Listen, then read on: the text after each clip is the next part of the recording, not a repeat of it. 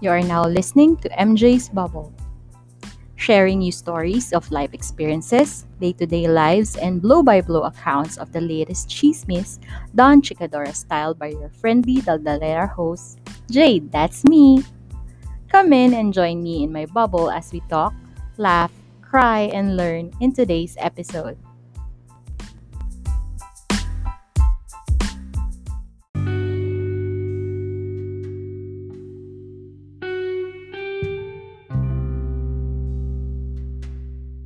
Everyone. Hello, Bubble Mates. Welcome to episode 39 of MJ's Bubble. My name is Jade and I'm your friendly Daldalera host. And as always, I hope you are okay wherever you are in the world. Alert level 3 pa rin dito sa Metro Manila and so, what else is new? Buti na lang kahit papano may decline na sa new case count which is we are at 17 cases today. So, ibig sabihin yan, kumonti na yung mga naka-quarantine. Which brings me to my question, na-quarantine ka na ba? Anong impact nito sa hanap buhay, social life, at mga plano mo? Yan ang pag-uusapan namin today. Joining me in today's episode is a first-timer on the podcast, which is my grade school classmate and fresh from quarantine, Leia. Hello, Leia! Hi, Jade. Good evening. Good evening sa mga kababble mates. Ayun, thank you, thank you. So, kumusta ka na? Yun, sa, nasabi ko nga fresh from quarantine. So, kumusta ka na? Anong ginawa mo? Ah, after, right away nung ano, ah, nung mag-end yung quarantine, Nako, nag-double check ako, nag-antigen test just to be sure na okay na talaga. okay. Kasi parang ayoko pa rin lumabas ng kwarto. Takot ako actually. Totoo, totoo. No? Nakakapraning kasi, eh, no? Wala namang Oo, nag, kasi- ano, wala namang naging symptomatic dun sa mga family members mo. Ah, wala naman. Kasi ano, um, from day one naman, nag-isolate na rin kasi ako. Kaya hindi na na-lockdown sa bahay. Oh, I see, I see. Okay, okay. Um, so, ang pag-uusapan natin kasi is, aside from the, usually naman familiar na yung marami. So, kung anong nangyayari sa quarantine. So, ang focus is that, kasi hindi lang naman yung ano siya, di ba yung quarantine, abala talaga siya. Abala Super, talaga, super. magkasakit ngayon. abala magkasakit ngayon eh. Kasi yun nga, una, magpapatest, napapraning ka, mapapatest ka. So, if ever you tested or even magka-symptoms ka lang or na-expose ka, kailangan mong mag-quarantine. So, Oo. ang magiging ano lang, hindi lang naman yung abala mentally eh. Although malaking factor yun. Meron siyang abala sa schedule mo, meron siyang abala, kumbaga meron siyang ano, meron siyang impact sa finances mo. So, ang mangyayari ngayon, mas more on magfo-focus tayo dun sa focus sa finances ng pagiging quarantine. Yung cost niya. Pwede rin man hours kung ano, kung medyo particular kayo talaga sa gasto. So, we will try to compute the estimated cost of quarantine, be it monetary or man hours. So, para may picture tayo, magkano ba ang abala ng sakit at this time.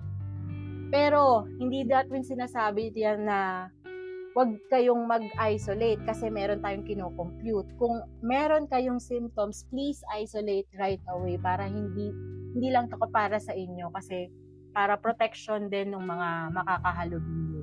So, yun. Katulad ng ginawa ni Leia, at the onset of the symptoms, nag-isolate na siya. So, sana maging responsable tayo lahat in the event na in the event na meron tayong nararamdaman. Which is, ganun din naman yung ginawa ko nung inubo-ubo kasi ako nitong ano eh. Inubo-ubo ko nitong mga last two weeks ago. Nagpa-test din ako. So, found out negative naman. Yun. Pa, nakakapraning. Nakapraning eh. So, di ba nga, nasabi natin na quarantine si Leia. Kwento mo naman, paano ka na-quarantine? Paano, bakit at paano? Kwento mo sa ano, um, kasi um, night shift kasi ako. So, parang Mm. nag-start nung January 8. So, Mm. hindi ako nag-rest after ng Friday shift. Mhm. So, dire-diretso ako ng Saturday ng umaga gising. Mhm. So, nung natulog ako nung Saturday ng gabi, parang medyo sumakit yung, nag-start ng sumakit yung lalamunan ko. Mhm. So, inisip ko is parang pagod lang dahil Oo. walang tulog. Oo. Baga, 24 hours akong nagising. Mm. So, nung pagka-Sunday, doon na nag-start talaga na ano, nilagnat ako. Mhm. Tapos, ah, since nga may stock naman ako ng mga paracetamol and all, kasi usually nag-stock talaga ako. Mm. So, nag-take ako ng paracetamol, so nawala naman siya. Mhm. Pero nag-start na ako ng ano, isolation. Mm. So, nagkulong Usually ka na talaga lang. nasa kwarto lang naman talaga din ako nag-stay. Okay. Tapos, So, bigyan- yun. Sorry, sorry. Pwede bigyan mo kami ng context. Ano ka ba? Uh, work in office, work from home, lumalabas ka um, ba naka-work from home ako. Oh. So, talagang hindi ako lumalabas ng bahay. Mm-mm-mm. Unless, ang ang routine ko lang is after ng shift, ah, sa umaga, ilalabas ko lang yung tatlong aso. Oo. Lalakad lang kami. Tapos, yun lang, parang one hour lang daily. Parang yun na rin yung exercise kasi nga dahil nasa work from home naman, sa bahay ka lang. Oo. So, yun lang yung routine ko.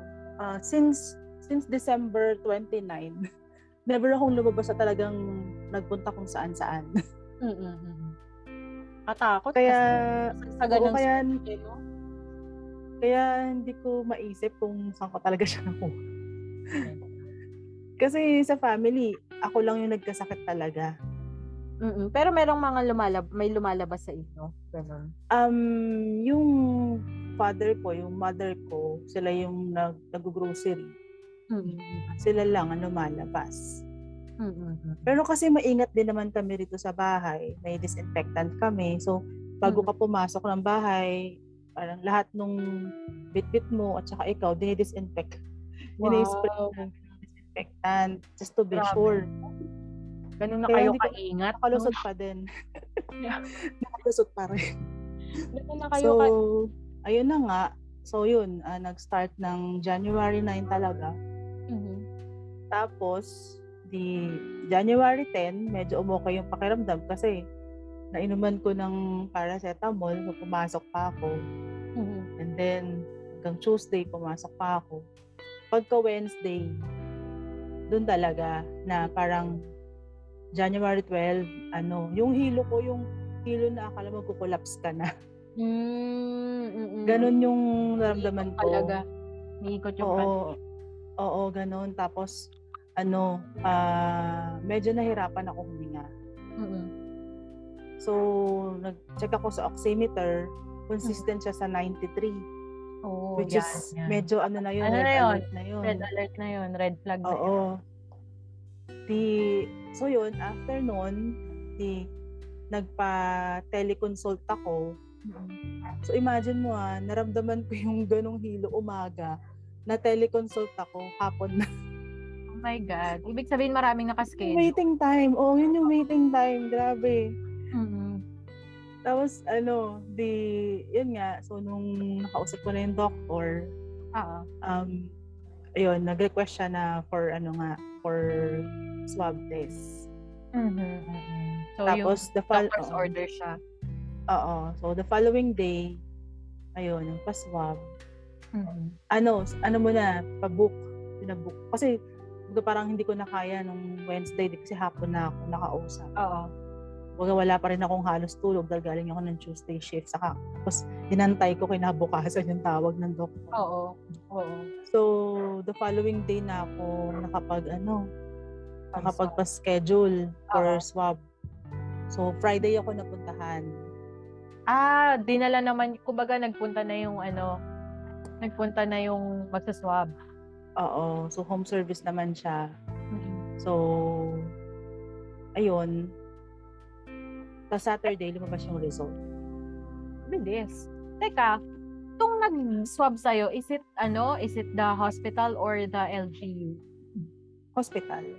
Parang ano siya, private, oh, private na, parang clinic. Ano tawag doon? Yung nagte-test talaga. Ganun. Diagnostic test. Ayun, diagnostic. Diagnostic clinic. Mm-mm. Ayun. So, tawag dito, um, di ba syempre may fee yun. Ano yun, under the health card or sinolder mo? Um, sinwerte ako noon kasi nung nakapagpa-consult ako, um, ang nakuha kong doctor is ano, accredited. So, na-cover, na-shoulder yung swab test ko. So, libre yung swab test mo basically. Oo, basically. Tapos, nung nalaman ko na yung result, ito na, yung, ito na, dito na yung worst na ano, naganap. So, nung nala, after ko malaman yung result, so, syempre, tumawag, papakonsult na ako ulit na ano, uh, sabihin ko na nag-positive, tapos, mm-hmm. syempre, for sure, may mga bibigay ng mga meds. Mm-hmm. So, from Saturday to Sunday, mm-hmm. hindi ako makakontakt. Sabihin ko ba kung anong go, go, go. Ikaw, bahala ka. Pwede naman. Hirap makakontakt sa Medgate. Mm-hmm. As in, imagine mo, Saturday ng gabi, nag-start ako magtawag. Kasi Saturday ng mga past six ko nalaman eh. Inimil ako. So, start noon, nagtawag na ako sa Medgate. Mm-hmm. Hanggang Sunday ng gabi. Mm-hmm. Grabe yun ah. Oo. Kabanas As in talagang, alam mo yun, yung dial lang ako ng dial. Kung hindi busy, um, i-wait ka, naka-waiting ka, tapos may magsasalita na ano, na uh, parang IVR. Na-record, oo, na-record na nila yung number ko, tapos tatawagan na lang ako kapag available na yung mga agent. So, so far, wala naman tumawag sa akin sa buong quarantine days ko. Visit! Visit yan! Correct. Tapos di, syempre, ano ako, tawag nito, frustrated na ako kasi lumalala yung pakiramdam ko. Parang, parang ang weird nga, no? Parang ano, nung araw na yun, feeling ko okay ako eh. Tapos nalaman ko yung result, parang, biglang, parang bumagsak lahat, no? Oo, na, siya, sumama na yung pakiramdam ko. Oo, parang, naramdaman mo, ay, dapat, dapat yata may sakit ako. naramdaman ko na lahat ng ano, yung mga sintomas pwede, pala, pwede maramdaman my God. Tapos di, ano, di, ayun na nga, parang sabi ko, naku, ang hirap nito kasi paubos na yung stock ko ng gamot. Oo, oo. Eh, sobrang clog na yung nose ko. Makatingala mo nun, paubo ako ng ubo. Mm-hmm. Tapos nahihilo ko, nilalagnat ako. So, ala. Tapos diba, wala pang ano, wala pang mabilan ng gamot. Oo, yan yung kasagsagan na yung ko ba, nag-aagawan ng ano, parang yan yung sinasabi nilang walang shortage, pero kami, Oo. personal experience, wala Walang mabila, di ba? Oo. Kahit generic, sabay, wala kang mabili. Oo. As in, sabay-sabay ah, yung mga kapatid ko, bumili dito sa QC, several branches dito sa QC ng mga, ano, mga butika. Ako sa Tagig, wala din akong mabilan. Yun nga. Tapos di, ano, buti na lang din, yung isang office mate ko na nag-positive buti tinawa, ano, tinawagan ko siya. Mm. Na sabi ko, kumusta ka na? Nakapagpa-check up ka na ba? Anong result ng swab mo? Pwede na usapan na. So, ayun, na-share nga niya. Nainis din siya kasi nga hindi rin siya makakontakt sa Medcaid. So, mm. sabi niya, uh, try... HMO? Oo. Oo, sige. Yun yung partner ng HMO namin. Mm-hmm. Sabi niya, sige, try mo kay Consulta MD or ano, uh, yung sa Health Now na app. Mm. Kasi parang nakita up din yung company namin kay Health Now yata. Mm. Tapos doon kami nagpa-register for booster nun eh. Mm-hmm. So, ditrinay ko kay Consulta MD. Si Consulta MD naman, kaloka naman ano, parang may subscription sila. Oh my God. yung, yung ano, monthly mo pang gagawin. Yung ang dami mo pang gagawin. Oo, yung monthly subscription nila is may 99 pesos yata. Oh Ay, 150 yung monthly subscription. Tapos yung yearly nila is 999. Oo. Yun. So sabi ko, negative to kasi isang beses lang naman ang faculty, di ba? Parang, Oo. Na, ano, worth it. Oo, oo, oo. Di ba? So, hindi sabi ko, ah, uh, sabi ko, sige, try ko na si Health Now. Sabi ko, sige, maglalabas na lang ako ng cash. At least one time lang. Oo, oo, oo. So, ayun, nag-Health Now ako. So, connect, kinonect din na niya ako kay ano, nung app kay Consulta MD. Mm-mm. Pero ang binayaran ko lang is 300 for the doctor's fee. Ah, so, so sabi ito ko, yan. okay na rin. Oo. Teleconsultation. Oo, teleconsultation. Oo. Nung nakakuha ka ng ano, nakakuha ka ng results. After ko mak- makuha yung result. Oo. So, so 300 to. Oo. Tapos di ano, di yun nga, naka, ang waiting time naman dun is 2 hours. Nung, from the time na na-book ka, nung na-connect Oo. ka, Oo, Two 2 hours. hours ang waiting time. grabe. So, di, ako, kaya lang, sabi ko, kaysa naman sa wala, di ba? So, ayun, di antay na 2 hours, tapos yun, nakausap ko na yung doctor. So, Mhm. video siya. Mm-mm. Um, ayun, ah, tatanungin niya lahat ng symptoms mo, ganyan, kumustahin ka.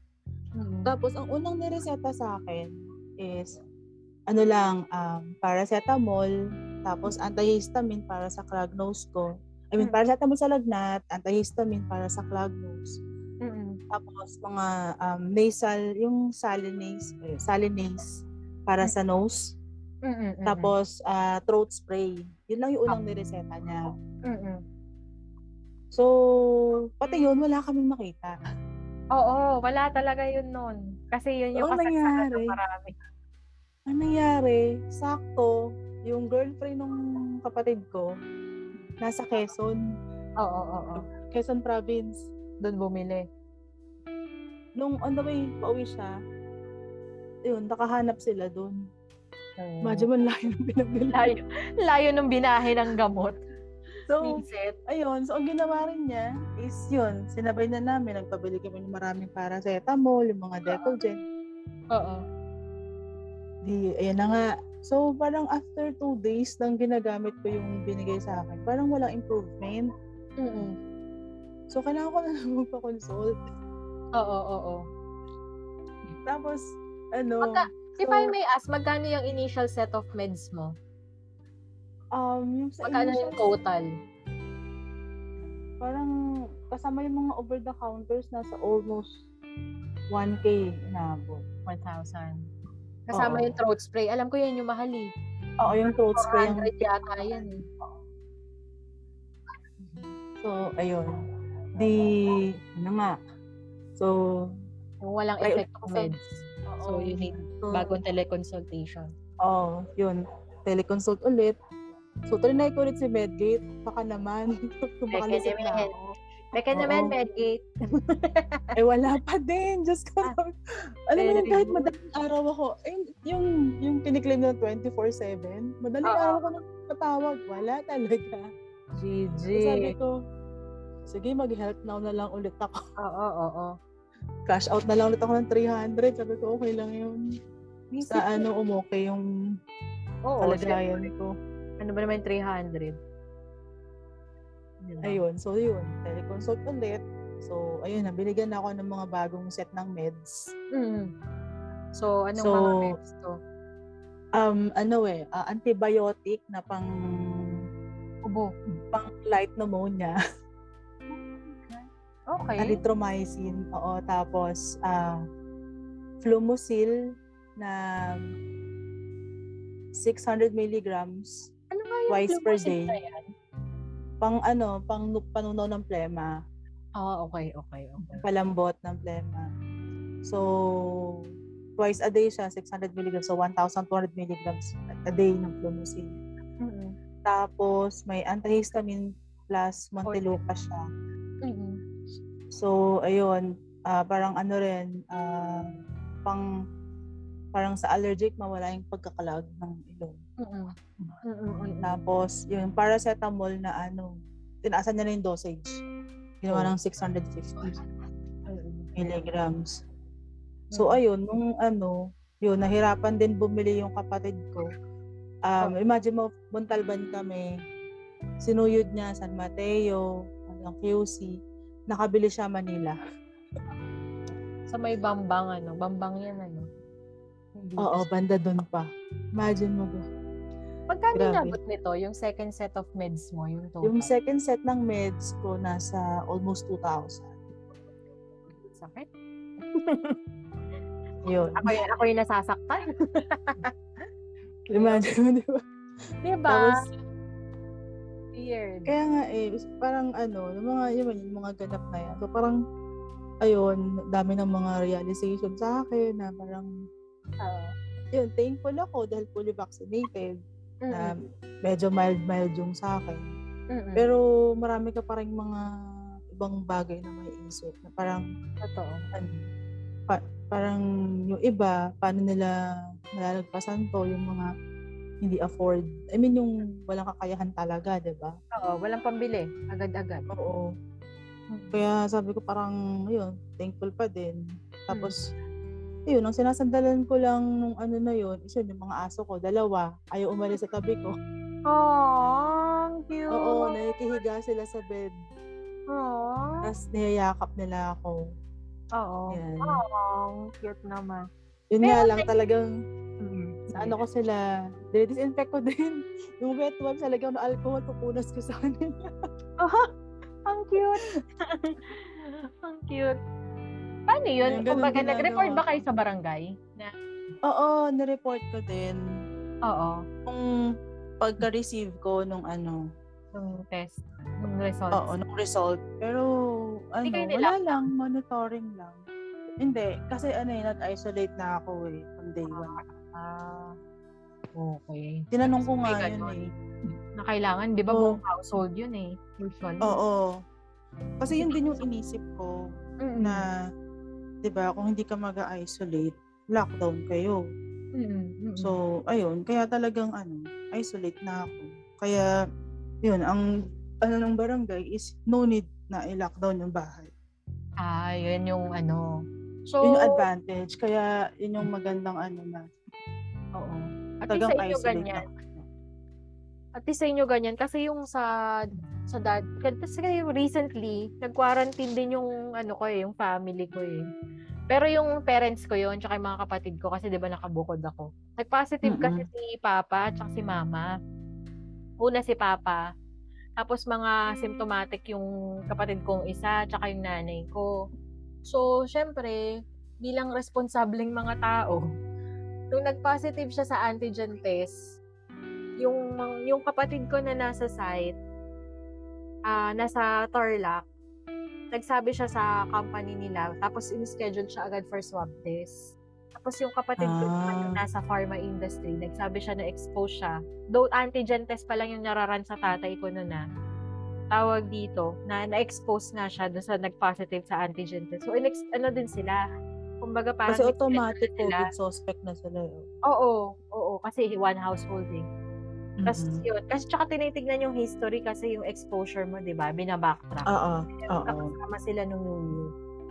So yun, so naging yun, from there naman, naging ano kami, naging ano sila, naging proactive sila na i-report. Kasi yun nga, mga na-schedule for swab test. Tapos yun, tapos ni-report din namin sa barangay. Bali si Papa, nung ano, sinwab test din naman ng office nila. So, nung nag-come out yung ano, nag-come out yung results, diretso report agad din kami sa barangay kasi para isa sa mga technique pala to. Pag kunwari may positive sa household ninyo, kung hindi ka pareho nung atake kina Leia, nung diskarte kina Leia, sa report nyo agad sa LGU para libre na yung swab test ng buong household. Yeah, oo, ganun naman ah. Oo, Eh, apparently, surprisingly, itong itong nang nagkaroon ng surge, Oo. sila ano, Hindi ganun. sila hindi ganon. Kumbaga Hmm. parang i-antigen daw muna sila. Tapos kung nag-positive daw sa antigen, since mga symptomatic, Tsaka ano? pa lang isa swab. um, most probably positive na raw, confirmatory lang ang swab. Eh, buti na lang yung Ah, dalawa okay. negative. Buti na lang yung dalawa negative. Tapos si mama kasi, nung nagkakaroon na siya ng symptoms na lumalala, nag-insist siya na ipa-check up siya. So, na-accommodate ng barangay na naghanap lang kami ng ospital. Yun lang, medyo crucial talaga maghanap ng ospital dito. Ang Na- hirap. Na-find out na yung symptoms ni mama at ni papa na similar is due to pneumonia na. Nilalagnat na sila due to pneumonia. Tapos, tawag dito, yun, nung tinest nga siya sa ospital, si mama, kasi nga exposed, yun, positive din siya. So, yun, ganun. Ang mga yung naging expense lang naman namin, yung mga niresetang gamot, which is mahal, kasi syempre may pneumonia na, may antibiotics. Mahal ang antibiotic for pneumonia. Oo, tsaka, pa, tsaka yung matatanda sa akin na nga kasi, eh. diba? Five days mo lang inumin pero mahal per peraso. Diyos ko. Tapos yung ano eh, yung hindi yung, kumbaga kung may pambili ka, it's no problem kung may pambili ka. Ang Oo. tanong, saan ka hahagilap?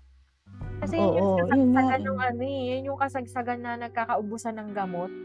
Pati medical supplies, pati yung mga, yan nga, yung mga throat spray, pati buti nga yung mga Bactidol, ay grabe, nagpaka-selfish na ako.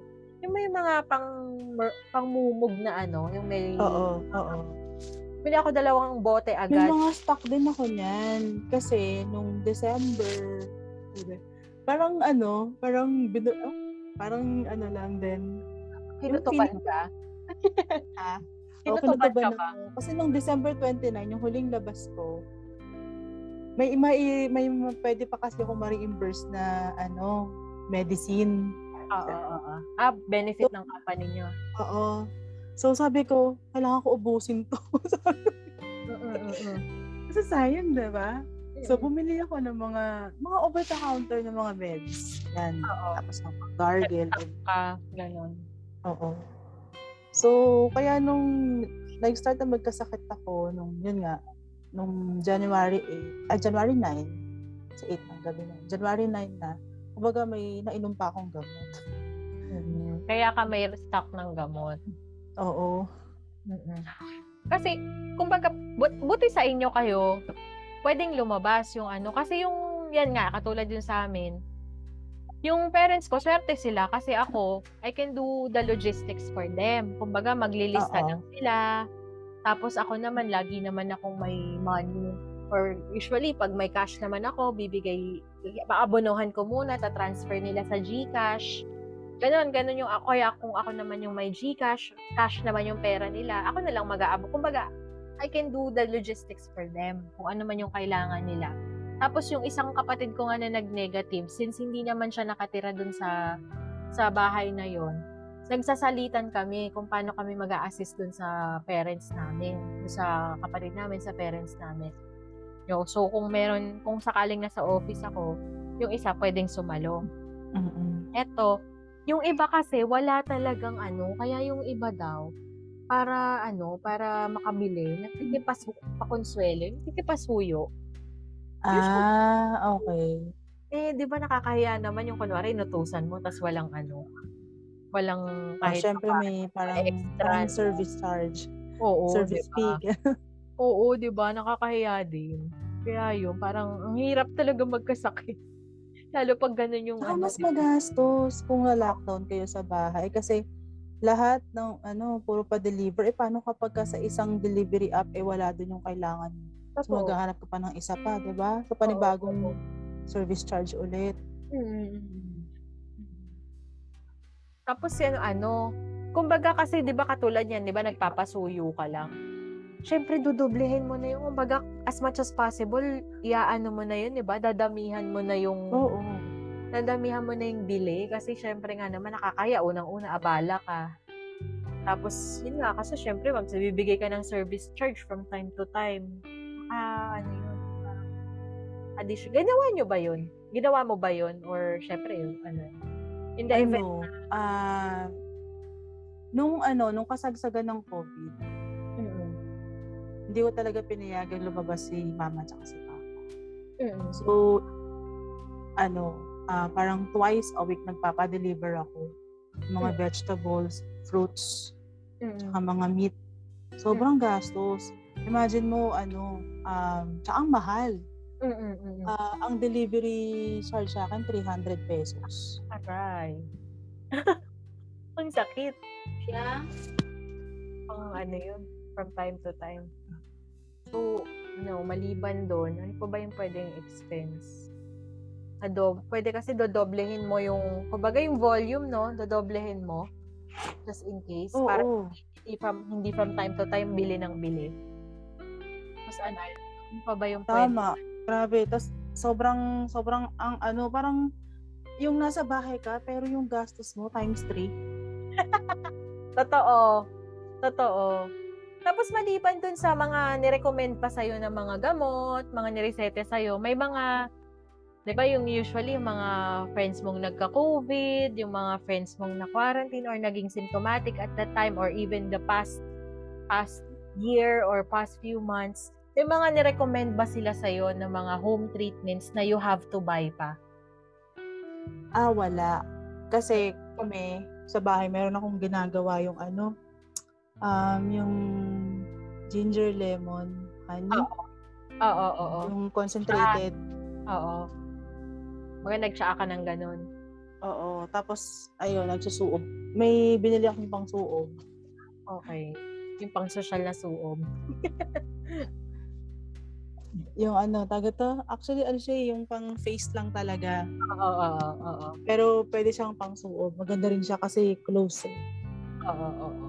Ano yan, binili mo, binili mo nung time na nagano ka, na nagka-COVID ka or ano? No, Prior before pa. Oo. Ang skincare talaga yan eh. Hindi, hindi. Ano siya, talagang parang niready lang namin in case na ano. Praning na praning eh. Oo. Alam mo ba, nung, di ba, nung magla-lockdown, magla-lockdown, hala, naghagilap kami, bumili kami ng bagong pang body temp, Mm-mm. bitter, Oo. Yun nga yung pang, pwedeng pang suob. Oo, oo, oo. Yan, ganyan kami kaprani. Tapos yun nga, di ba sabi nyo, nagdi-disinfect lahat ng bit-bit sa galing sa labas. Mm-mm. Totoo yan. Grabe. Tapos may nakapasok pa din. Oo. Wala, hindi mo na alam eh. It's not a matter of kung kailan, kung mag, paano ka magkakaroon eh. Kung magkakaroon ka eh. It's a matter of kung kailan ka lang magkakaroon eh. No? Parang Totoo yan. Weird. O balik ta, ano naman tayo? Paano yung charging nung ano? Kasi syempre, 'di ba? Paano ba yung rule sa inyo kapag nagka-COVID ka since work from home ka naman? Um, counted ba yung work from home work mo habang ano? Habang Ah, infected hindi. ka? Ang nangyari kasi sa akin is, ano, ah, talagang nag-total rest ako. Ah, so hindi ka ano, hindi Kasi talaga ano, yun ang, yun ang recommended ng doctor. oo. Wala kang iniisip whatsoever. Oo. Mm. So talagang hindi ka pumasok Hindi talaga. For one week. one week. Pero yung Oo. nakakapagtrabaho ka na, pwede na. Pwede, ano, nagkaka, ano na yun, counted na yun, or hindi pa rin. Hindi. Pinatapos yung quarantine. Ah. So, paano yun bayad sa'yo nun? Charge to leave? Oo, sick leave. Welcome mga dudes at mga dudettes. Ako nga pala si Kevin, ang paborito niyong elite, live mula dito sa Justice Open Studios. Naghahanap pa kayo ng podcast para sa mga elite topics like anime, manga, tokusatsu, how about mecha, laruan, best boys, best girls, meron ba kayong waifus or husbandos? Kahit na ano pa yan, basta geeky and weeb, nasa tama kayong podcast. At ito, ang Elitistang Weibo Podcast, ang podcast para sa mga weebs na elite. Samahan niyo ako at ang aking mga kaibigan at pag-uusapan natin ang mga bagay na nagpapawibo sa atin. Available kami sa Spotify, sa Google Podcast, Apple Podcast, and the like. So, aabangan namin kayo doon ha. Zet!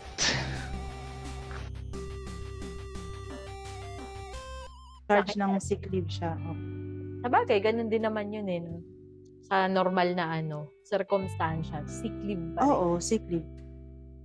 Pero kasi, dapat hindi.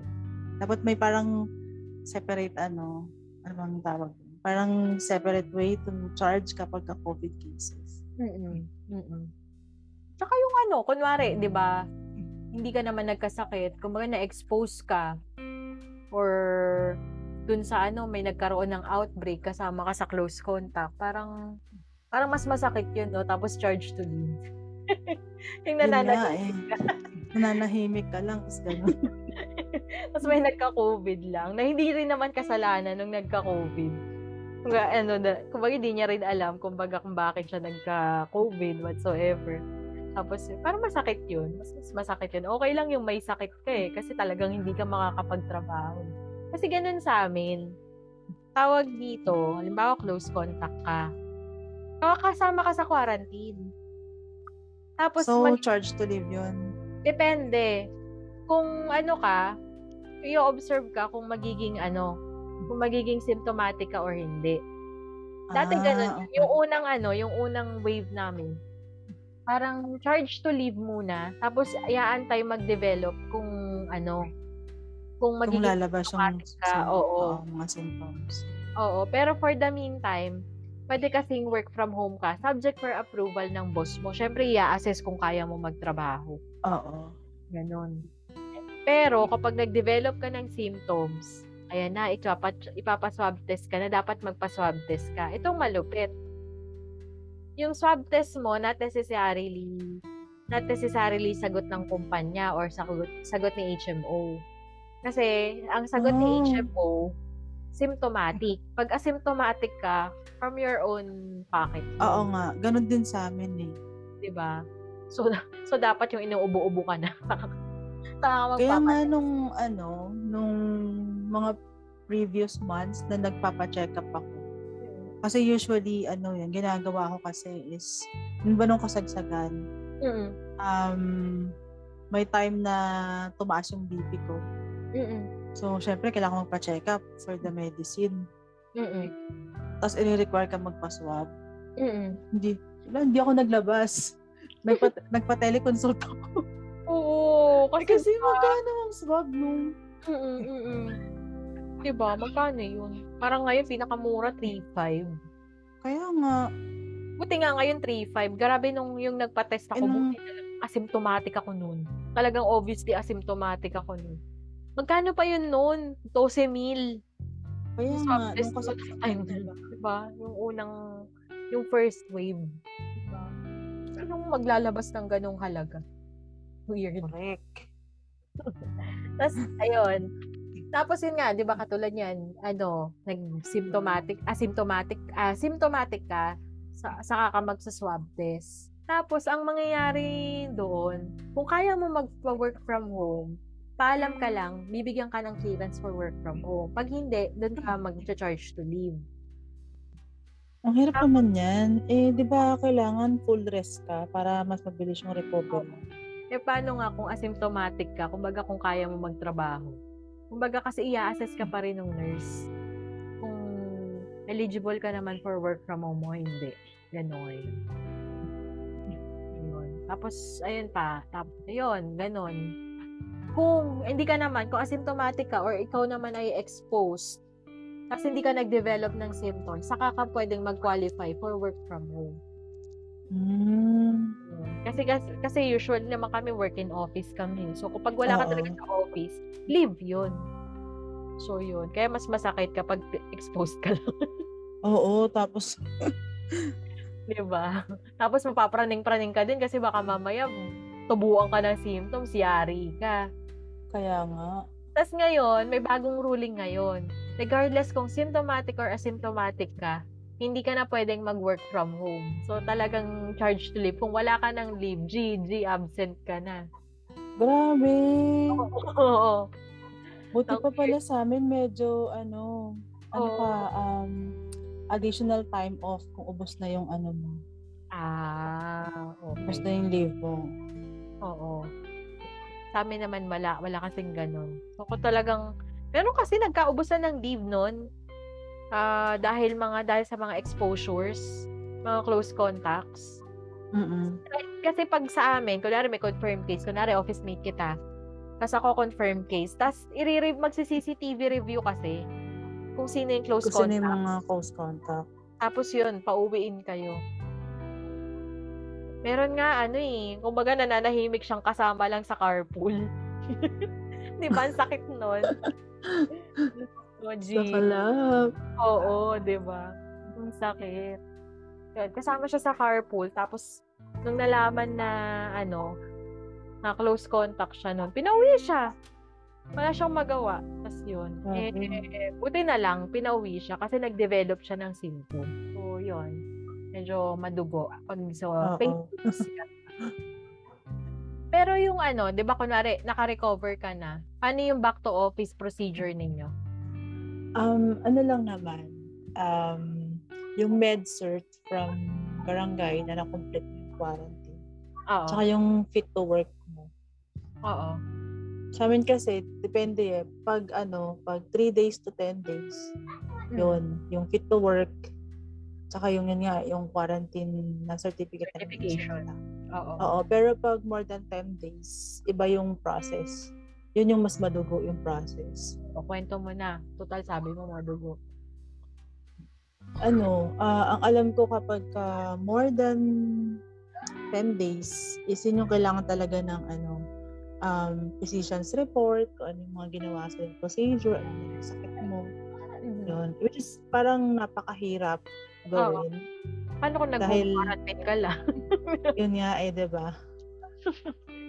Weird. Na eh 'di ba sa quarantine parang um pwedeng ma-exceed yung 10 days mo kapag ka may symptoms ka pa rin eh. Oo, hanggat may symptoms ka. Oh, hanggat may symptoms ka, extend yung quarantine mo. Kaya kaya nga ang ano eh, yun yung mahirap doon eh. Parang paano pag na-extend yung quarantine mo na hindi ka naman ganun kalala. So, saan ka maghahagilap ng doktor ang pipila para sa iyo? Hindi naman kasi require ng RT-PCR. Um, hindi naman na require kasi ang sabi naman ni barangay is once na na-complete mo na si quarantine, goods na yun. Mm-mm. Mm. Tsaka since ano pa rin naman kami, work from home pa rin naman. So, eh, kaya din na siguro nila ni-require. Ah, ito yung funny dun sa situation ko noon. Kasi ba, eh, naano ko na lang, na-attribute ko na lang na hindi rin alam ng gagawin ng lahat. Yung, di ba, work from home ako that time. Oo. Time na yun. Kasi ano lang yun, July eh. Halos hindi pa nagba-back to office eh. So, nung ni-report ko siya na meron na akong, kasi yung ano, procedure nun, in the absence of, yun yung nagsimula yung mass healing ni ano, mass healing ni Do- DOH kasi parang sinunod nila yung CDC guidelines, yung Center for Disease Control sa na-base sa US na Oo. kapag na-complete mo na daw yata yung quarantine mo, no need lang mag-reswab. Mm-mm. Oo. Kasi baka daw ang mangyayari, magiging counterproductive pa, tsaka maging false negative ka pa. Oo. O false negative. Kasi natitrace pa raw yata nung Oo, RT-PCR matitrace pa din eh. Oo. yung dead virus. So, instead na, reco- kumbaga, instead na, na Reco- na-declare ano ka na na. recovered yung ano, Oo. pasyente. Hindi. Kasi, kumbaga, kasi kumbaga yung COVID, di ba, nag-run talaga yung course, nagra-run yung course niya in ano 14 days. Mm-mm. So, kahit, kung na ano mo na yun, na-observe mo na yun, or lumipas na yun sa'yo, kumbaga, basically, healed ka na kung, kung sa scientific decisions ni CDC, parang Oo. gano'n.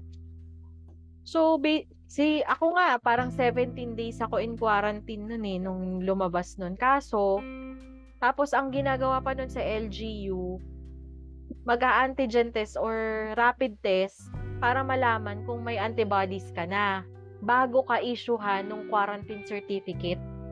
Kumbaga ka nakalagay doon na kino-complete complete mo yung quarantine and this declared as recovered ka na ng ano ng LGU. Oo. Oo. Saka yung health depth ng LGU.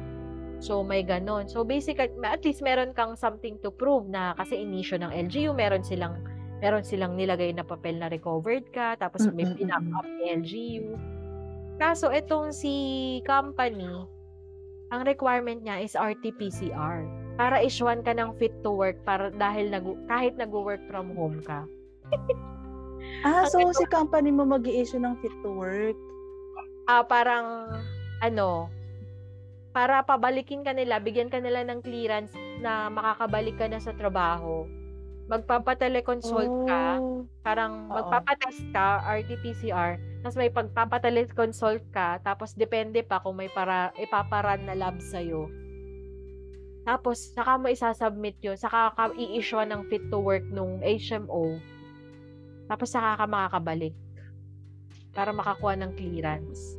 Ganun siya Ah, ka-tedious. okay. Sobrang tedious pala sa inyo. So, mas malala yung sa inyo. Oo. Eh, meron, di ba, kasi yung iba na regardless kung recover one month, meron dun. Grabe, alam mo, nagpa-resign sa kanya, nagpa-decide sa kanya magpa-resign. Yung positive siya ng positive sa RT-PCR. One month na siyang naka-quarantine. Eh, kasi naman talaga, matitrace pa rin yun. Di ba? Kasi 'di ba sa sa RT-PCR, pag once na infected ka, kumbaga yung history mo na infected ka, matitrace nila. So mag magpo-false positive ka. eh. Di ba? Kasi sobrang sensitive nun. Kaya nga siya gold standard ng ano eh, Kasi nat- nasa-sense niya talaga kahit patay na Mm. virus. Oo. 'Di ba? Ang weird. Tapos yun nga, ang nangyayari pa dun sa amin, sa ang rules ng quarantine pa sa amin kakaiba. Kunwari, um, una, nag close contact, ah, ano ka, nag na, na due ka for quarantine dahil close contact ka, serve ka ng 14 days. Kapag nag-positive ka, another set of quarantine yun. So, ang haba. Grabe. Eh, di wala ka Oo. ka na Wala ka ng sinweldo kapag wala ka ng sinweldo. Oo, weird nun, promise. Kaya yung iba talagang adamant na kumbaga, kumbaga kung pwede ka na mag-RT-PCR as as early as ano, 'di ba? Usually as, early as on the, on the 10th day. O kaya Oo. 11th day, pwede ka na magpa-swab test. Oo. Talagang gumagastos na. Eh tapos 'di ba sa LGU wala nang re-swab. Kumbaga kasi nag-base nga sila Oo, sa kasi na-complete mo na eh. Oo. Oo, wala nang re-swab. So kapag gusto mo mag-RT-PCR, Magka-cash out ka talaga. Oo. Cash out ka. So, another, buti nga mura lang yung sa Red Cross dati. 3.5 lang. Man, yun yung kasagsagan ng mga, ang sa hospital is 5,000, 6,000. 3.5 lang sa ano. 3.5 lang sa, ano, sa, Sa Red Cross. Oo. Kaso talagang schedule, di pwedeng walk-in. Nap- Grabe. Kakaiba. Kakaiba talaga dun. Kasi yun, hanggat Hindi mo hindi kaya ka- tactical nila yan para hindi sila gumastos sa sa salary. Di ba? Di ba? Parang, ang weird din, no? Ang weird din nung ano. Tapos yun nga, kumbaga hindi kasi, kumbaga si company, sana nag align sila dun sa, bakit nga ba hindi nire-swab? Di ba? Tapos si HMO, Mhm. ganun din. Kasi nga, ang naging take up sa akin ni HMO, nag-follow sila sa DOH guidelines. So, hindi ka na, hindi ka na, ano, hindi ka na i-cover ng HMO kapag ano, kapag reswabbing. Kasi nga, basically, recovered ka na eh. Ganun yung ano nila. So, talagang out from your own pocket yun. Lupet, di ba? Kasi magno no choice ka, kailangan mong Oo, maglabas ng kailangan pera kasi makabalik kailangan magtrabaho eh. Oo. Kaya makabalik eh. So, minsan, ano ba yun? Yung pag, kumbaga parang dahil sa ganong mga hassle, kaya siguro kahit yung iba may mga symptoms na hindi pa rin nagpapatest. Kasi ganun yung aabutin. Oo. Di ba? Ako may nakakasabay ako na may mga upo. Di ba? May mga sipon. Kumbaga, pero hindi ko, ano, kumbaga parang gets ko sila. Kasi mahal eh. Mahal ma-quarantine eh. Totoo. Tapos yung requirements pa na kailangan mo pag bago makabalik mo, mahal din. Hindi, tsaka buti sana kung meron kang pang sustento sa sarili mo during, before. Kasi di ba kung symptomatic ka, mag initial set of meds ka na. During, kasi katulad niyan, kung kung naka-quarantine nga kayo, syempre, bili kayo ng bil, nag, makikipasuyo ka, may service fee on top of dun sa mga expenses nyo, gamot, teleconsult, yung mga dagdag groceries kasi ayaw mo nga nung paulit-ulit yung pabili kasi nakakahiya, tsaka magastos. Tapos yung mga yan. swab test pa. Kumbaga, tapos yun nga, baka no work, no pay pa. Ganun yung ano. Kaya, masisisi mo ba yung iba? Ba't hindi sila nagpapatest? Kasi di ba? Parang, parang ano, ah, eh, ang yung minsan, itatago mo na lang na may sintomas oo. Oo. Na, pag ubong-ubo ka na, sa CR mo na lang, Oo, bigla, CR mo na lang. Takbo na lang sa CR. Ako nga, lagi akong Oo. nagdi-disclaimer noon. Lagi ako nagdi-disclaimer. Kasi syempre, nagpa-test ako eh. Nagpa-antigen ako eh. oo. Tapos negative naman eh. Ay, na, nasabi ko talaga, ah, nag-negative po ako. Talagang gaganon kayo pa. nag- Nag-negative po ako. Tsaka dumaan pa yung ano, yung umatake yung ano, parang nag-recur kasi yung allergies ko. May allergy kasi ako sa poultry, sa manok, sa sa itlog. Mm, alam mo yan nga yung problema ko, kaya hindi rin ako lumalabas talaga. Kasi, may allergic rhinitis ako. Oo. So, pag na-expose ako sa alikabok, yung kasi matinding alikabok, Mm-mm. so bahing na ako ng bahing kasi siponin na ako. 'Di ba? Eh, alam mo naman ng mga tao, mabahin ka lang. Oo. Singa-singa ka eh. Wala judge ka talaga. Wala akong pake. Alam, mo, ganyan ako, di ba, yung, sum- yung kasagsagan niya ng ganyan ko. Yung tipong kahit, kahit isang chicken nugget, nagte-trigger siya. Eh, yung effect sa akin ng allergy, ano, hindi siya yung, nag- hindi ako namamaga. Hindi ako, hindi siya sa labas, sa loob siya. Sumisikip yung airway ko. Ah, okay. So, yun. Kaya yun yung nagkokos ng ubo ko. Tsaka, syempre, maano sa throat. Parang may, Mm-mm. parang makati yung throat mo na ano. Oo. Ayun. Pero ano, negative ako. Sorry kayo. Kaya ginagawa ko, syempre, para mahihiya ka din. Mahihiya ka, ay talagang pagkaubo ko, so, wisik ka ng alcohol, ganyan. Totoo yan. Tapos lahat na ng, syempre, nag, ano kami, nag, yung, yung mag-ano ka rin eh, magdodoble ka ng vitamins mo, magbabactidol ka, kumbaga gagawa ka rin ng steps para ma-relieve yung ubo mo. Kasi nga, baka sabihin, may COVID ka. Yun, parang, ah, yun, yun yung medyo hassle eh, kapag may sakit ka, pero alam mong negative ka. Kumbaga, ano ba, kailangan mo bang explain lagi na negative ka? Ayan na! Ah! What's up, people? Welcome to Architalk Podcast. And we are live, folks. uh, Architalk Podcast is uh, your listening pleasure podcast sa mga puyat, sa walang tulog, at para sa deadline. What else more? Uh, what else? Ah, basta sa amin ang Architalks Podcast, ano lang to, ah, for ah, unwinding, ika nga. Kasi nga, syempre, alam naman natin ang mga work natin sa office or mga estudyante, syempre, we are always uh, stressed out. Lalo na siguro kapag ah, meron kayong mga deadline and of course, you're looking for something na magising-gising ka kasi syempre, alam mo naman tayo, it's either nagpupuyat sa plate, ano yung mga mga tamad dyan 3 days before or ah, pag sa office talaga, yung mga mga sunod-sunod na deadline, minsan 2 to 3 projects, sometimes 4, di ba? Kaya ano mo na, medyo stress out tayong lahat. Kaya kailangan natin ng pampagising. Tama ba, Mau? Uy! Ah, Mag, mag, mag-agree, mag-agree ka, Mau! Mahirap, para nagkasalita ako mag-isa. Wala, wala pa akong co-host dito.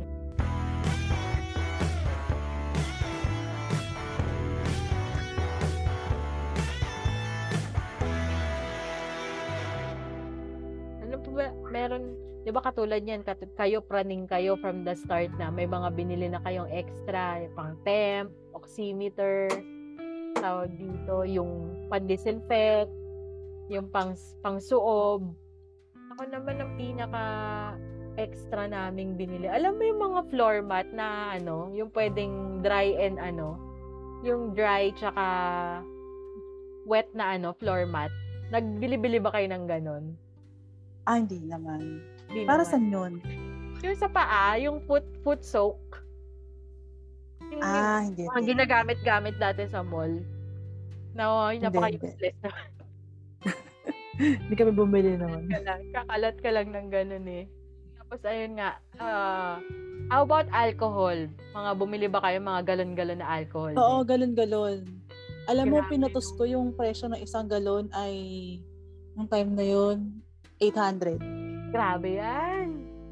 Grabe yan, no? 800. Kami, one time Tsaka natin yung- pumatos din kami.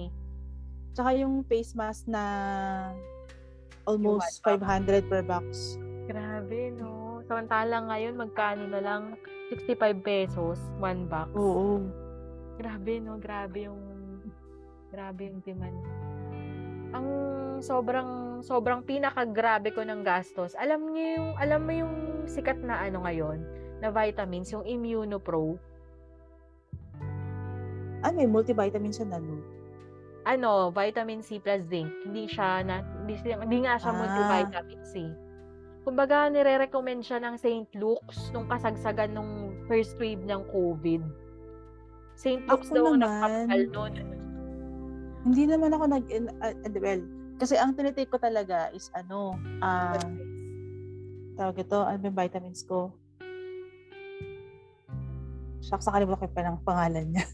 Yusana. Ah, okay, okay, okay. Maganda nga. Naka daw. Yusana talaga ako.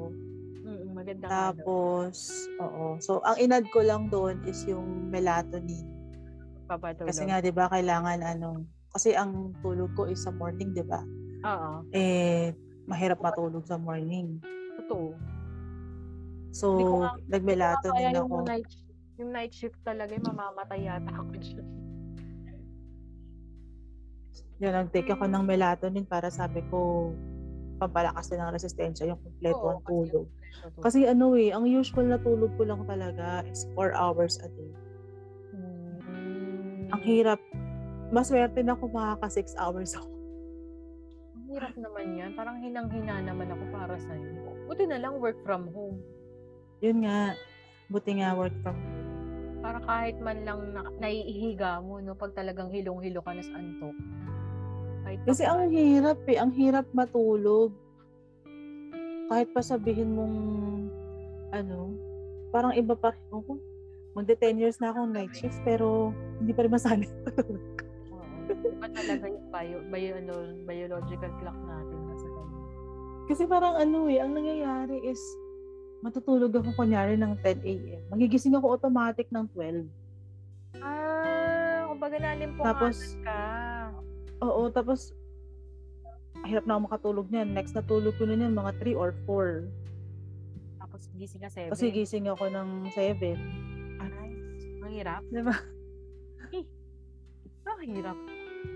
Ko kaya. Hindi ko kaya yan. Tapos tawag dito, ano ba yun? Mag, yun, Immunopro. Alam mo kung magkano siya pre-pandemic? Parang 700 pesos. Pero nung Ano, kasagsagan, 730 pieces.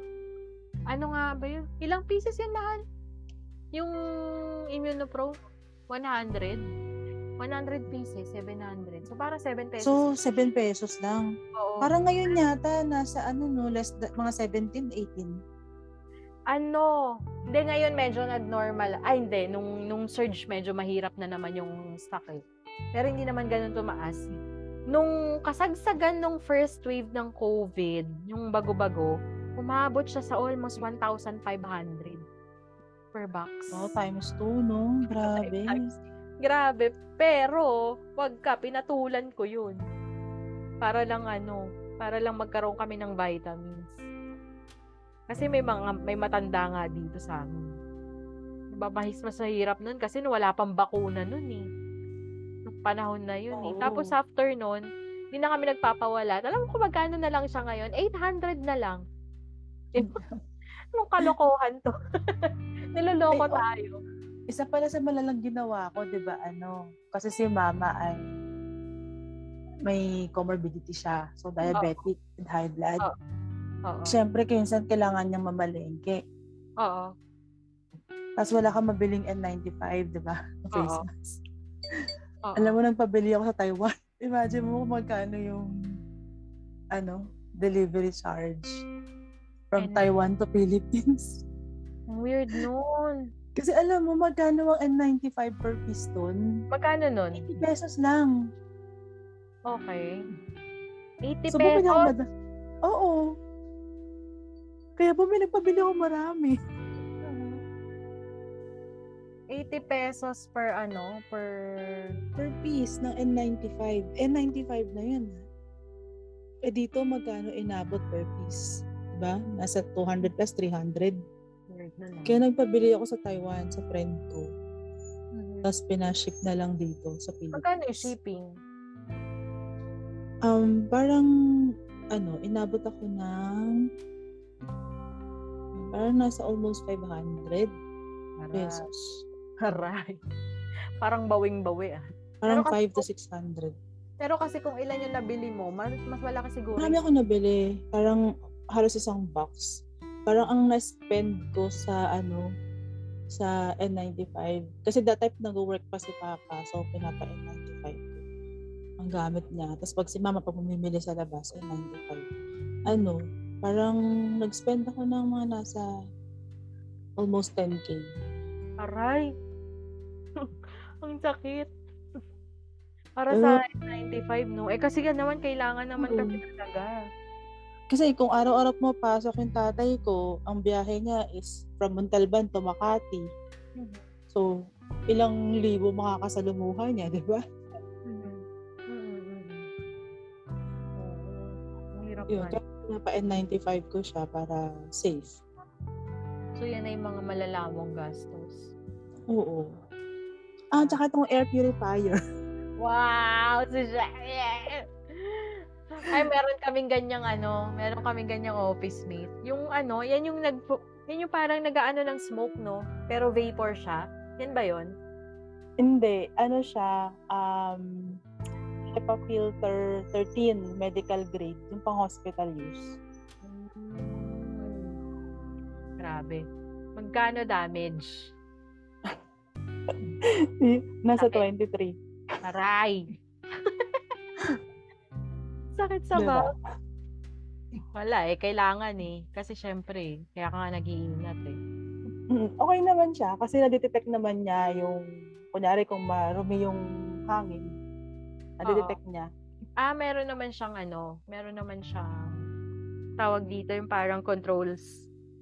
Mm-mm. Malaman mo Um, kung kunyari, pag marumi yung hangin, makikita mo kung ilan yung particles, tapos, kasi color-coded siya, red, yellow, green, tsaka blue. Pag red, yun yung pinakamadumi yung hangin.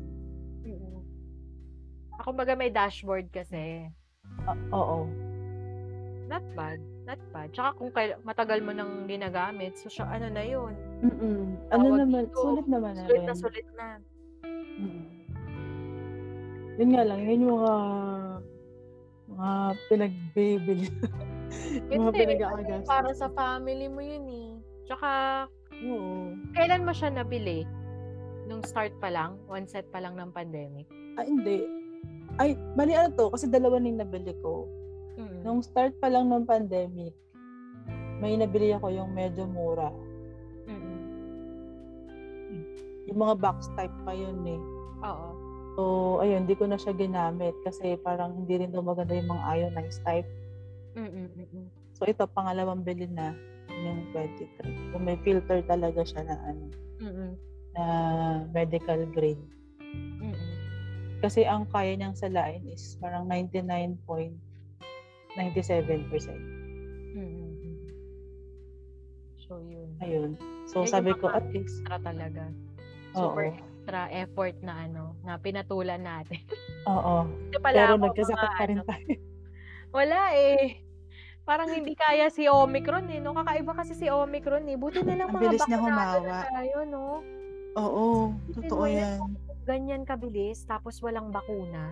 Siguro ang dami na matay. Actually, nung una, ayaw ng parents ko magpabakuna. Takot sila. Mm-mm.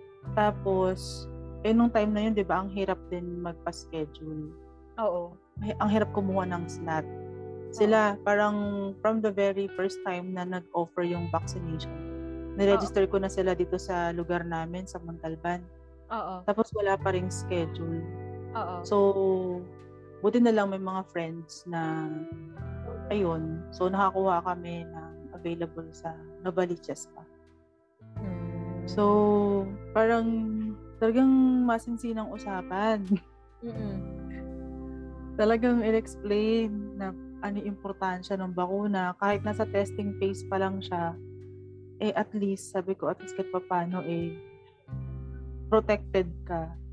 Mm. Magka, sabi ko, mag-positive ka man, hindi ka yung tipong ma-ICU. Oo, totoo. Totoo. Totoo Tapos, yan. dina- dinaan ko sila sa mga kwento ko, no, sa mga Mm. sa mga office mates ko na namatay yung parents. Mm.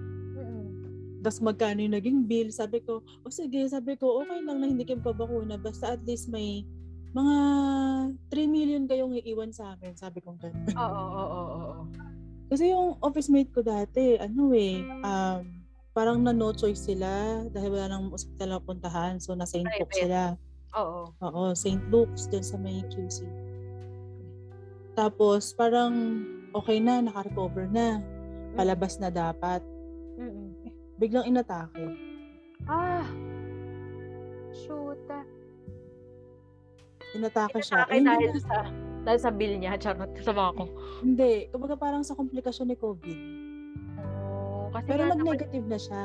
Nag-negative kasi, na. di ba kapag neg- negative ka, yes, pero minsan ramdam mo pa yung symptoms eh. Mm-mm. Yun nga, nag, nag-negative na siya. So, dapat pa-discharge na siya. Mm. Tapos, parang on the day nung discharge niya, inatake. Na on the spot, namatay. Magkano damage Ang- sa kanila? Ang kinover lang ni PhilHealth yata is parang nasa 250 lang. Mm. Oo, yun Tapos ang damage na remaining nila ay nasa almost 2M. naman. Aray. Masakit. So, di ba? So, nag-waiver na lang sila kay St. Luke's. Mm. Tapos monthly, nagbabayad sila. Alam mo yun, yung parang, di ba? Ang daming gastos. Oo, kaya nung yun, yun yung sinasabi ko sa parents ko, o sige, iwanan nyo at least 3M. Sige, wag kayo pabakuna, okay lang. Mm, mm. Totoo yun eh. Kasi naalala ko yung tatay ko, 'di ba, nag bago bago na i-roll out yung mga bakuna. Kasi 'di ba yung time na yon, mga medical practitioners pa lang yung binabakunahan. Oo. yung ano. Naging ano siya, severe case siya. Naranasan, naranasan namin yung wala kang mapuntahang ospital. Kung tatanggapin ka man, no assurance, pero magbaban ka at least 150,000. Ay, truth yan, truth yan. 'di ba? Kasi Basta si mama kang- nagkasakit. Oh. Ano, si mama nagkasakit siya nung kasagsagan. Mm. Ano, tawag nito, nag-start sa UTI. Mm. So, nilagnat siya. Kasi ba yun yung usual kapag uh, ano, lalagnatin ka, ganyan. Oo. Pagaliran, ganyan. Tapos, um, sa UTI, so nagpa-check up lang kami sa clinic. Mm. Yung malapit lang dito. Mm. Tapos, di, ano, di, binigyan siya ng gamot. Eh kaso, parang ang nangyari, is sinikmura siya dun sa gamot kasi nga matapang. Matapang. Antibiotic. Oo. Kailangan full So, stomach. syempre, suka siya ng suka, ganyan. So, kailangan dali mo na siya sa hospital kasi urgent na yun. Tapos, Saka since high blood diabetic, oo, since diabetic high blood nga siya, so medyo nag-ano yung sugar niya, nag-shoot. Mm. So, dinala namin yung sa nearest hospital dito. Hindi naman kasi siya kalakihan actually. So, sa ER kami. So, ni-require mo na ng x-ray, ganyan. Tapos nakita, may parang mild na pneumonia. Tapos, sinabi sa amin is, hindi namin siya pwede dito i-confine kasi hindi kakayanin dahil nga nag-shoot yung sugar na. Mm. Kumbaga, hindi kaya ng facility nila. Mm. Tapos, ano, di pinauwi kami. Mm. Tapos noon, alam mo, sinuyod ko yung mga ospital dito from San Mateo, papuntang Novaliches, papuntang Cubao, papuntang Manila. Wala, wala kang, wala nang bakante. Mm. Tapos, ay mga friends-friends kami, yung isang nurse na parang inaanak ni mama. Mm. Sa isang hospital, nire-require na ano, na yun nga yung ban. Mm. Tapos after two days bago i, i ano si mama, ma-confine. Mm. Kasi para, ano daw, kumbaga parang sure ball na magkaroon na available bed. Kailangan mo mag-cash mo. Mm. Di ba? Grabe. Ginawang negosyo masyado. Grabe, no? Parang regardless naman kung ano eh. Parang nakapila ka nga, pero kung mag may mas critical, yun, parang yun naman yung uunahin. Oo. Correct. weird, diba? Diba yun yung ano Tas- ng triaging? Yung Mm-mm. weird. Tapos, ayun, buti na lang, yung clinic dito, yung doktor, napakiusapan namin na ano, kung pwedeng iswero kasi mahi- nanghihina. Tapos, sa bahay na lang. Mm. So, pumayag naman. Parang ano lang, siya, siya lang yung unang naglagay ng swero. Tapos kami na lang yung magre-replace. Ayun, ano, tawag ito. Tapos, mawawala yung line niya, no? Para hindi ma-out. Oo. oo. So, parang, sakto naman, nakalib ako that time ng one week. Mm. Parang birthday leave ko yun. birthday leave ko. Social, one So, week. Hindi kasi dapat ano, tawag ito, dapat uuwi ako sa province namin. Babakasyon ako doon. Kasi para makita ko yung lola ko. Kasi nag-isa na lang yun eh. Parang, kasi Ma-check. sa mother side, wala na. Patay na dalawa. Sa father side, patay na lolo ko. So, nag-isa na lang talaga siya lola ko. Kumbaga parang makikita-kita ko man lang, ganyan. Eh, So, since bawal na mag-travel, so, pero kinuha ko pa rin. Mm. So, sakto. Sakit naman nanay ko. Girl, 24, 24-5 akong naka-duty. Wow. Mas Ako na naka-duty. sa bahay. Buti na lang sa bahay. Hindi, kasi ang ginawa ko, girl, ano, ah, para if ever man na positive siya, at Mm. least, ako lang yung, Ikaw lang. Ikaw lang yung ano. Oo, Ikaw lang ako lang yung nakakasalamuhan niya. Ako lang yung direct Oo. contact niya. Oo, oo, oo. Kumbaga parang ano, yung isang side ng kwarto sa bahay. Kinonvert Andun lang kami. Parang Wait. siya sa loob, ako sa labas. Ah, tama. Galing. Ganon, ganon. Sa bagay. Tama naman. Kasi ganun yung, ganun din yung nangyari sa amin. Ako, ako naman, nakita ko yung kaibahan kapag bakunado tsaka hindi. Kasi di ba nag-severe nga si Airpat nung ano, Mm. nung bago yung mabakunahan. Ay, grabe girl. Buti na lang, meron kaming connection sa isang public hospital. So, ang damage lang nun is mga nasa 160k. Pero since severe case siya, ang severe case yata aabutin ng almost 200 ang coverage ng PhilHealth. So, zero. Zero yung binayaran namin. Eh, Oo, wala. Zero talaga. Pinover na lahat ng PhilHealth. Kaso girl, kapag sanay ka sa mga social na hospital, talagang lay ano ka. ay, milyones talaga. Hindi girl, hindi yun. Kumbaga parang, di ba, kahit magmilyones ka na nun, at itataya mo na lahat, eh, kahit kaluluwa mo eh. Kaso pag yung ikaw mismo, basta sanay tayo mga St. Luke's dahil sa mga HMO natin. Oo. First time ko girl magpa-confine sa ano, sa public hospital. Alam mo yung sanay tayo na doon sa naka-lounge tayo somewhere. Ah, okay, oo. Walang ganun, girl. Yung waiting area nila, ilalim ng rampa ng ano, nung isang emergency room. Yung emergency room for, ano, for, ano ba yun, mga, Ako magka parang nasa labas, nasa Labas. labas. sali sa labas. Alam mo yung parang, alam mo yung mga intayan ng terminal ng bus. Oo. Tapos ganun yung mga upuan. Tapos yung Ah, parang waiting, na, parang waiting shed something to Oo. ano. Oo. Tapos yung eksena, di ba, nung mga sa terminal ng bus habang nag-aantay ng biyahe, pumipila doon. Doon na sila naghihiga, doon na sila natutulog. Ganon ang eksenahan doon, girl. Kasi kay, kapag pinasok yung pasyente mo, ang siste pa nga, 'di ba, ang magdadala sa kanya ambulansya ng LGU.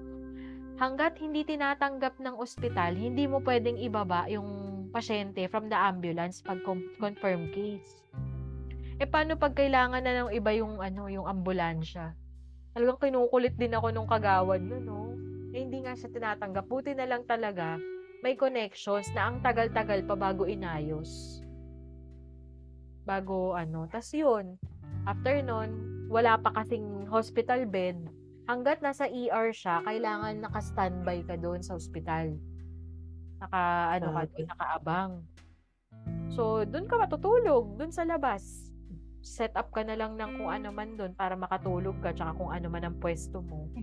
Para makakuha ka ng tulog. Kasi, kailangan ka ng ER. Kasi baka may fill upan ka, may itatanong na information. So, kailangan talaga meron kang lakas kasi para ma-equip mo sila ng tamang family history, ganyan, yung mga kung anong naganap. Grabe, no? 'di ba?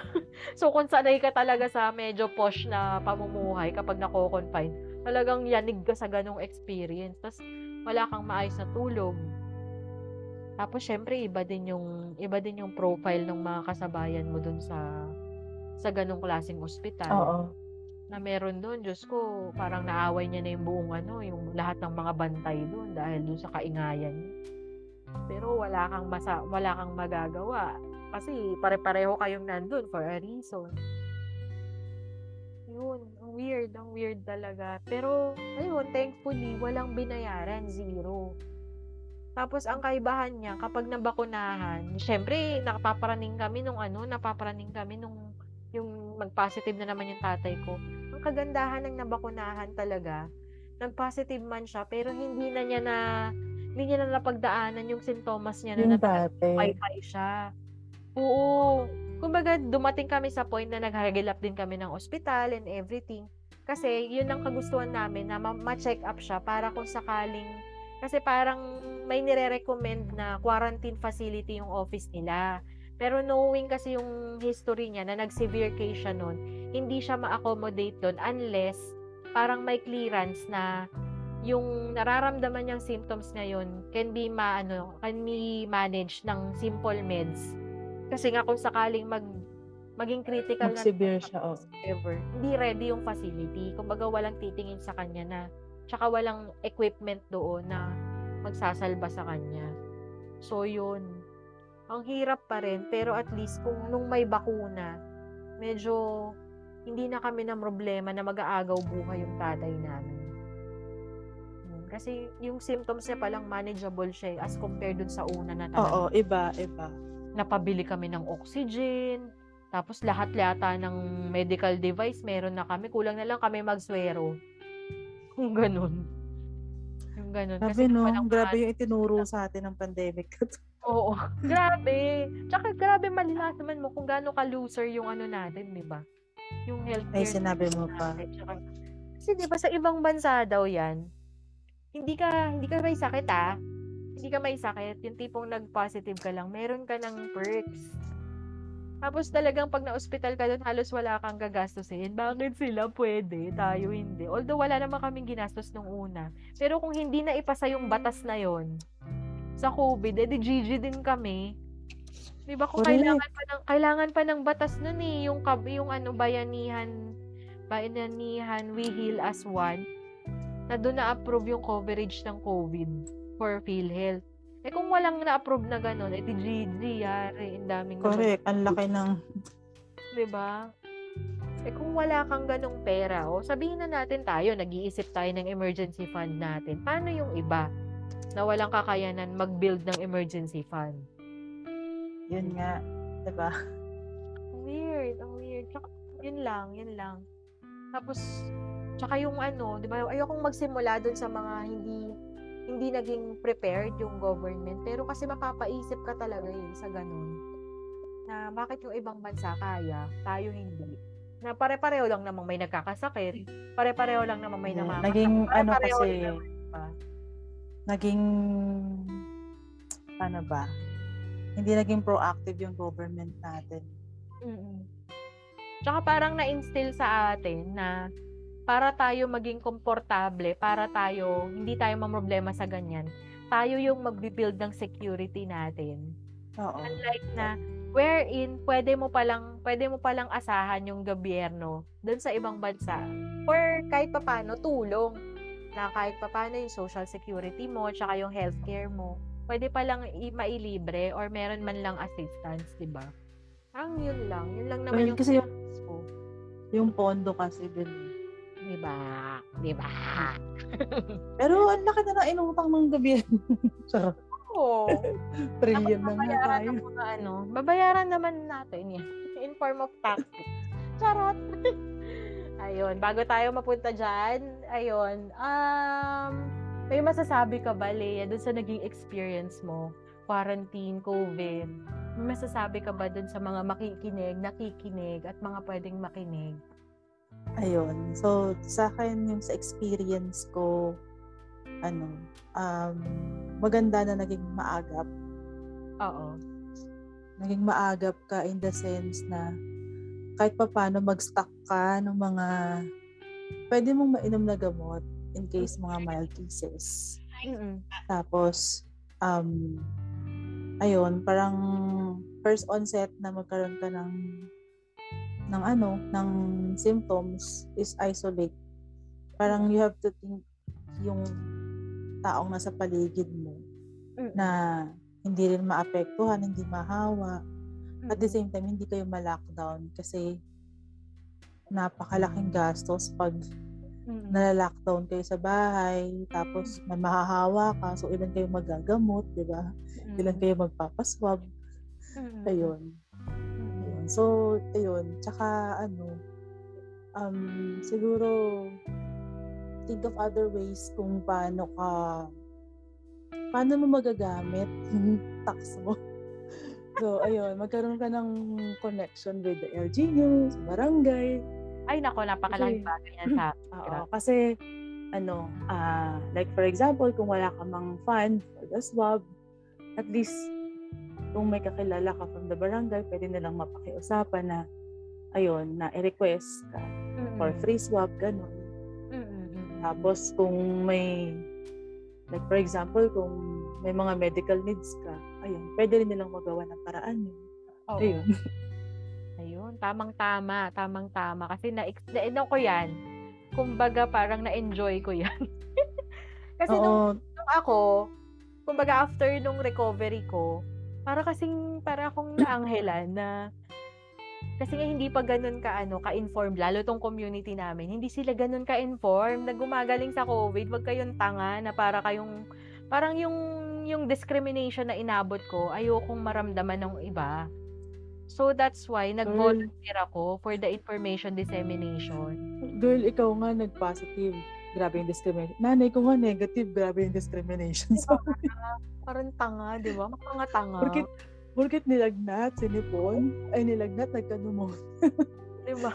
Tingin na kagad nila, positive. Tapos, Tsaka ang masasabi ko, eh ano naman kung nag-positive? Di ba gumagaling yan? Yung kabobohan yung Kaya kaya may cure kaya yun. yung alam mo, girl, yung, yung, syempre, gumaling si mama galing pneumonia, so kailangan niya paaraw sa umaga. Oo. Yung lalabas pa lang siya ng bahay, tapos yung mga kapitbahay mo nakita ang lumabas, napapasok sila ng bahay. Ang tanga, no? Nakakabanan. Alam mo, nagigigil ako.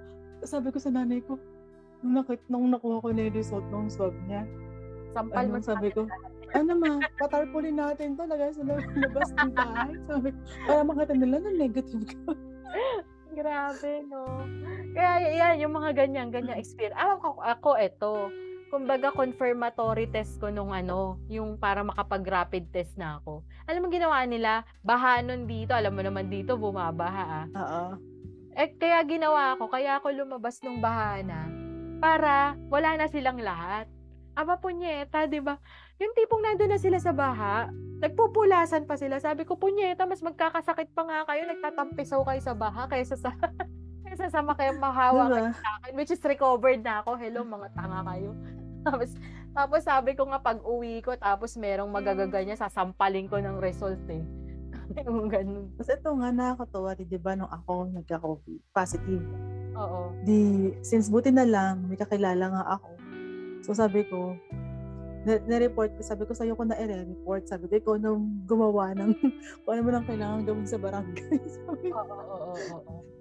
Sabi ko, basta wag na wag lang may pupuntang barangay sa bahay. Sabi ko, gano'n. Tapos video call na lang, na sabi ko, ito yung quarantine area ko, tapos katabi ng CR, ganyan. Oo, kasi So, ganun lang din naman yung gagawin nila eh. Di ba? yun. I-check lang Kasi, nila. hindi kasi, dito kasi, pupuntahan ka. Oo. So, Hindi, ganun, ganun naman naman talaga. check nila yung bahay mo kung fit for home quarantine. Oo, yun nga. Tapos, alam mo na, maraming marites dito sa amin. Bongga, titindi yung mga marites. Mm-mm. Sabi ko, basta ayoko lang yung pupuntang taga-barangay to check. Mm-mm. Tapos, ayun. So, ang nangyari, ganun na lang. So, parang nag-video call na lang kami. So, ito yung kwarto ko. Tapos, Mm-mm. ito yung katabi lang niya, CR, ganyan. Tapos, Kumbaga walang exposure totally. Oo. Tapos ito yung, parang ito yung sa labas. So malayo naman siya papuntang sala. Kasi bandang dulo yung kwarto. Ganyan. Tapos, Mm-mm. Tapos eh, yung mga ginagamit na disinfectant. Ganyan. So pinakita ko lahat. Mm-mm. Tapos ano, tapos yun, daily report na lang kung ano improvement ko, kung may symptoms pa, ganyan. Ganun na lang ginagawa namin. Tapos, ano, ang nakakatuwa, ewan ko, paano pala nalalaman nila? ang galing talaga ng mga marites dito sa Di ba? Grabe. May ano, Nalaman nila. na sa pader. nalaman nila. Din nung ano na, nung natapos na yung quarantine. Di, syempre may, maririnig ka, di ba? Sabi ko, ba't kaya sila? Sabi ko, ganun. Sila nga eh, nilalagnat, naubot sipon, chismisan pa rin ng chismisan, harapan. Sabi ko, naman sila, din sila nagpapacheck, baka sila positive na. Mm, oo, yan nga din yung ano, dyan na ako nababanas. Ako meron akong pinaringgan talaga dito, sobrang pumitik ako. Sabi ko ganun, uy, yung COVID gumagaling. Yung pagiging masama ugali, hindi yan gumagaling agad. Sabi ko ganun. Sobrang inis ko, nakakabanas. Ako naman naramdaman ko yung advantage yan. Kasi nga, di ba, nagko-volunteer ako. So, Mm-mm. nung turn na nung parents ko, yung nagkaroon sila, basta all throughout nagkaroon sila nung COVID, nung first time tsaka second time, ang dali kong nakakuha ng schedule for swab kasi diretso kong nire-report. Tapos on time yung, may ayuda din ba sa inyo galing sa barangay? Meron, pero ano, um, paano ba? walang, walang dumating sa akin. Ah, Kasi wala pa daw galing sa LGU. Ah, okay. Sa amin naman meron from time to time. Pero ako naman, hindi ko naman na siya inano. Ano, hindi ko siya pinursige. Oo. Sa amin naman, Kasi- kumbaga, salamat, ganun. Kumbaga, Oo, pero kasi oo. yung yung major major source of nourishment namin, syempre out of pocket expense na namin. Oo, oo. Kasi magkano lang naman, ikaw lang ba infected para bigyan ka nila ng bonggam-bongga. Kumbaga, Pero kung ano, aasa, hindi ka gagaling eh. oo. Tsaka kung ano lang naman yung pinamigay nila din nung kasagsagan, yun lang din nabibigay sa'yo. Oo, oo, kumbaga parang inextenda lang nila na may extra ka kasi nga infected Oo. ka. Pero kung kung susumahin mo kung mag, ano yung binili, yung binigay nila at doon ka didepende, hindi ka gagaling. Kasi Oo, totoo yan. ilang kilong bigas yun, tapos ilang ilang pirasong delata, tapos parang may gulay. Swerte nga yung iba makakuha ng gulay. Eh. Pero kasi, kung yun lang yung, kung wala kang source of income at wala kang panggastos ng time na yon para makabili ng ibang pagkain, literal di ka gagal. Oo. Makakatay ka sa gutom, promise. Kaya ang hirap-hirap ng quarantine. Napakalaking abala, napakalaking gastos. Tapos po problemahin mo kung wala kang kinikita or wala kang extra. Saan kayo, paano kayo kakain? Kasi hindi kayo makakalabas. Kumbaga, swerte kung meron ka mapapakisuyuan. Eh, paano kung wala kang panggastos? So, Tama. di ba? Kung wala kang ipang, wala, alam nga naman mag-abono yung iba para sa'yo, di ba? Siyempre, hindi mo naman i-expect yun na mag-abono sila para sa'yo. Oo, isa rin naman silang naapektuhan ng pandemya. So, Oo. waga, sakto-sakto lang din ang perang panggastos ng mga Paabalahin mo na in the first place, paaabonohin pa. Parang weird. Weird nun.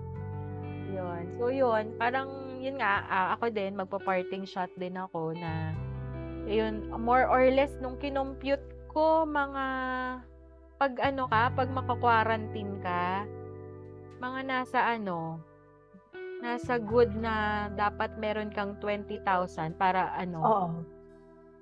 20,000 na ano lang yan ah, during quarantine mo ah. Mm Totoo yan. 20,000. Kasi nga, Kasi, doble yung pagkain, doble expense sa pagkain, tapos may mga bagong extrang gamot, yung swab test mo, kung hindi covered, yung pang teleconsult mo. 'Di ba During na, paano kung wala kang 20,000? wala. Di, aray, ngini- ngisay ka, ganun, 'di ba?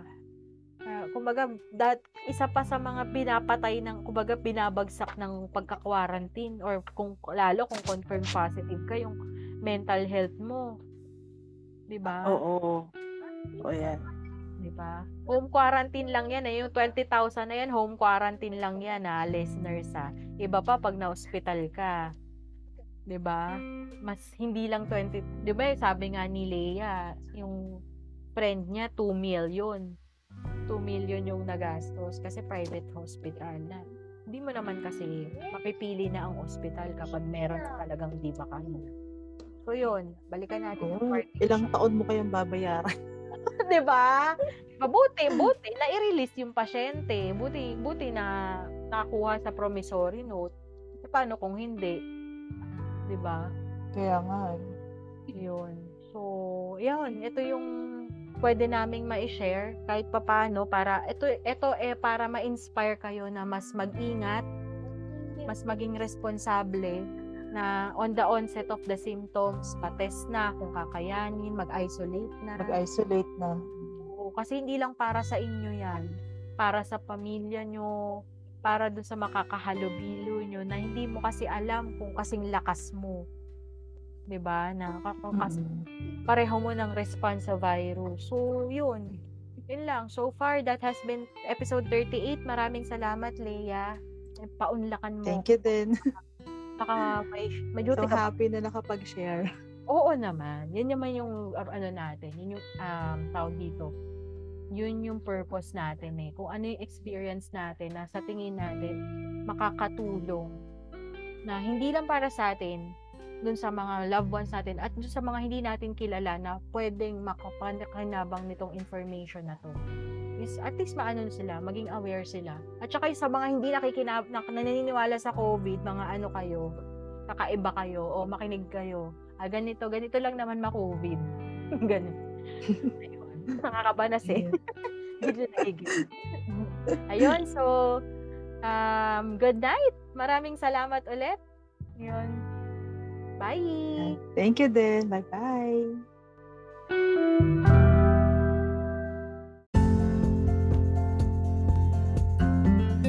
Naaliw ko ba sa episode today? Aw, thank you!